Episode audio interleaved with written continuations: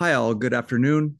Uh, I wanted to speak on something that I noticed a lot when I began uh, teaching, working with um, kids, teens, young adults, and also became more intensely apparent to me once I became a parent. And I'm going to meander a little bit because I haven't really put the thoughts together, but it's something I've talked about and thought about a lot since then. The context that I want to give you is if you take a look at, for example, a society that has tons of laws, like for example, the United States has tons of laws, tons of codification of behaviors, et cetera, et cetera, et cetera. Uh, years ago, it occurred to me that that was not a sign of the fact that we were a law abiding society. Most of those laws are necessary because people are doing stupid, immoral things that then inspire the society to go, well, things are not going to go well unless we make some laws to regulate this behavior. So, for example, if everyone behaved morally and respectfully of one another and never stole and these sorts of things, then society wouldn't need to put any effort into codifying laws to tell people that they shouldn't do it and that these are the outcomes, the negative outcomes if they do. Another example of this principle um, where societies respond by building these things out to say, well, we want to be this way, only indicating that they're not that way, is the case of how much modern humans talk about how wonderful nature is and how beautiful beautiful it is and how much we should meditate and show kindness towards one another.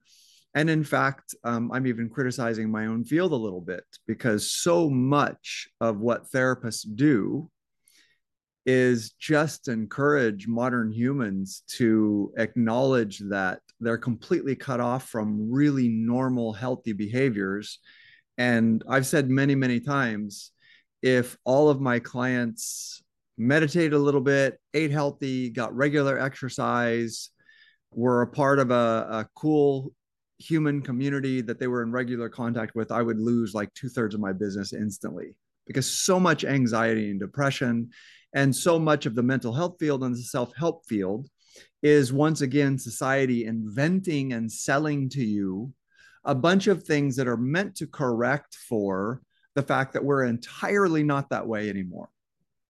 And so, with that as context, I want to speak to something, a place where it bothers me a lot more, and that is with kids how hard parents work and how much we talk and think about developing curiosity and helping kids learn to think and making sure we're socializing them and exposing them to nature and blah, blah, blah, blah.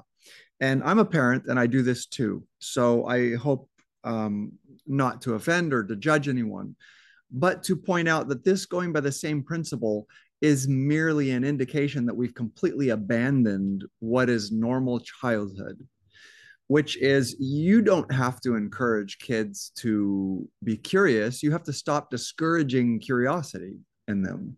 You don't have to encourage kids to love nature and want to interact with nature. You have to acknowledge that you've completely removed them from nature and that they have no normal access to nature.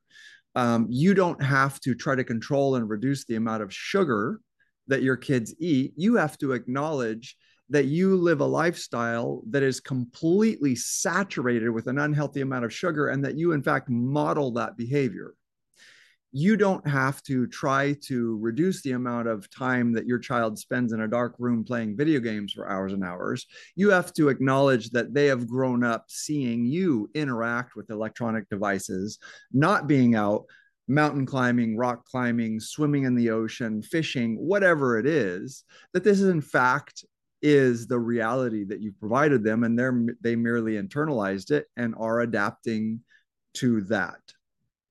And so i notice this a lot in my frustration of trying to provide healthy activities for my children and you in a place like los angeles you get into spending a lot of money. Um, and again i don't want to disparage any particular program like if you need to do it you need to do it but uh, for a while, for example, my son, we were paying for a program where they went to the beach and there's there is a an obstacle course and they're just sort of like climbing over stuff and kicking balls or whatever. And you're paying for, for this. You're paying someone to set up an environment in which your child does what what any child will do at a moment's notice if you allow them the space to do it And so my my goal with what I'm saying here today is to invite you to really think through how you relate to young people, how you relate to children, how we criticize young people when we see them behaving in ways that is only a response to the fact that we have provided that environment. We have separated them from nature. We have separated them from their curiosity. We have separated them from social groups. We have been doing this for decades. And then we look at them and tut tut and go, what's going on with these generations? Well, they've adapted to exactly what we provided them. And our job is not to judge them or not to try to pay for some one off or identify some one off behavior by which we seek to mitigate the damage we've done.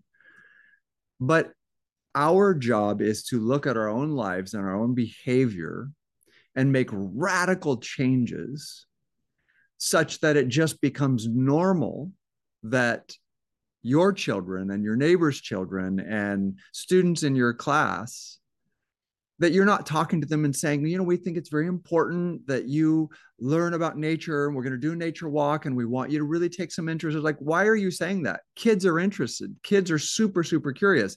If you are exposing them naturally to the environment and to the natural world, they're like obsessed with it. You don't have to inculcate curiosity. So it is on all of us, the older generations and people who work with children and young adults, to stop judging what we have created and how younger generations have responded to that and begin to make radical changes, which will naturally result in an environment when we're not helicopter parenting, we're not micromanaging, we're not trying to build back in, we're, we're not taking the, the bleached white flour that we've stripped of everything and then attempting to put vitamins back in so that it's fortified. We all know that doesn't work and it's a crappy way to live life. So I'm the the call to action is is that we look at ourselves when we see things going sideways. We look at our society and see what we're building back in as a solution, as self-help and go rather than buying the solution, maybe we should look at why it needs to be solved in the first place and build back into your life the kind of environment and the kind of regular lifestyle and regular behaviors such that it's just totally normal. It's just normal that kids are not gorging on sugar and that kids are not that interested in playing video games 12 hours a day because they have so many social experiences and they have so many environments where it's just normal for them to run around and be curious and play and have fun. If that's not happening naturally, it's not because there's something wrong with them, it's because we have removed their access. So the call to action is for the older generations to look at what we've created and to look at the environment and to make radical changes ourselves rather than judging them and waiting for them to fix what we created. All right, guys, thanks for listening, and I will see you next time.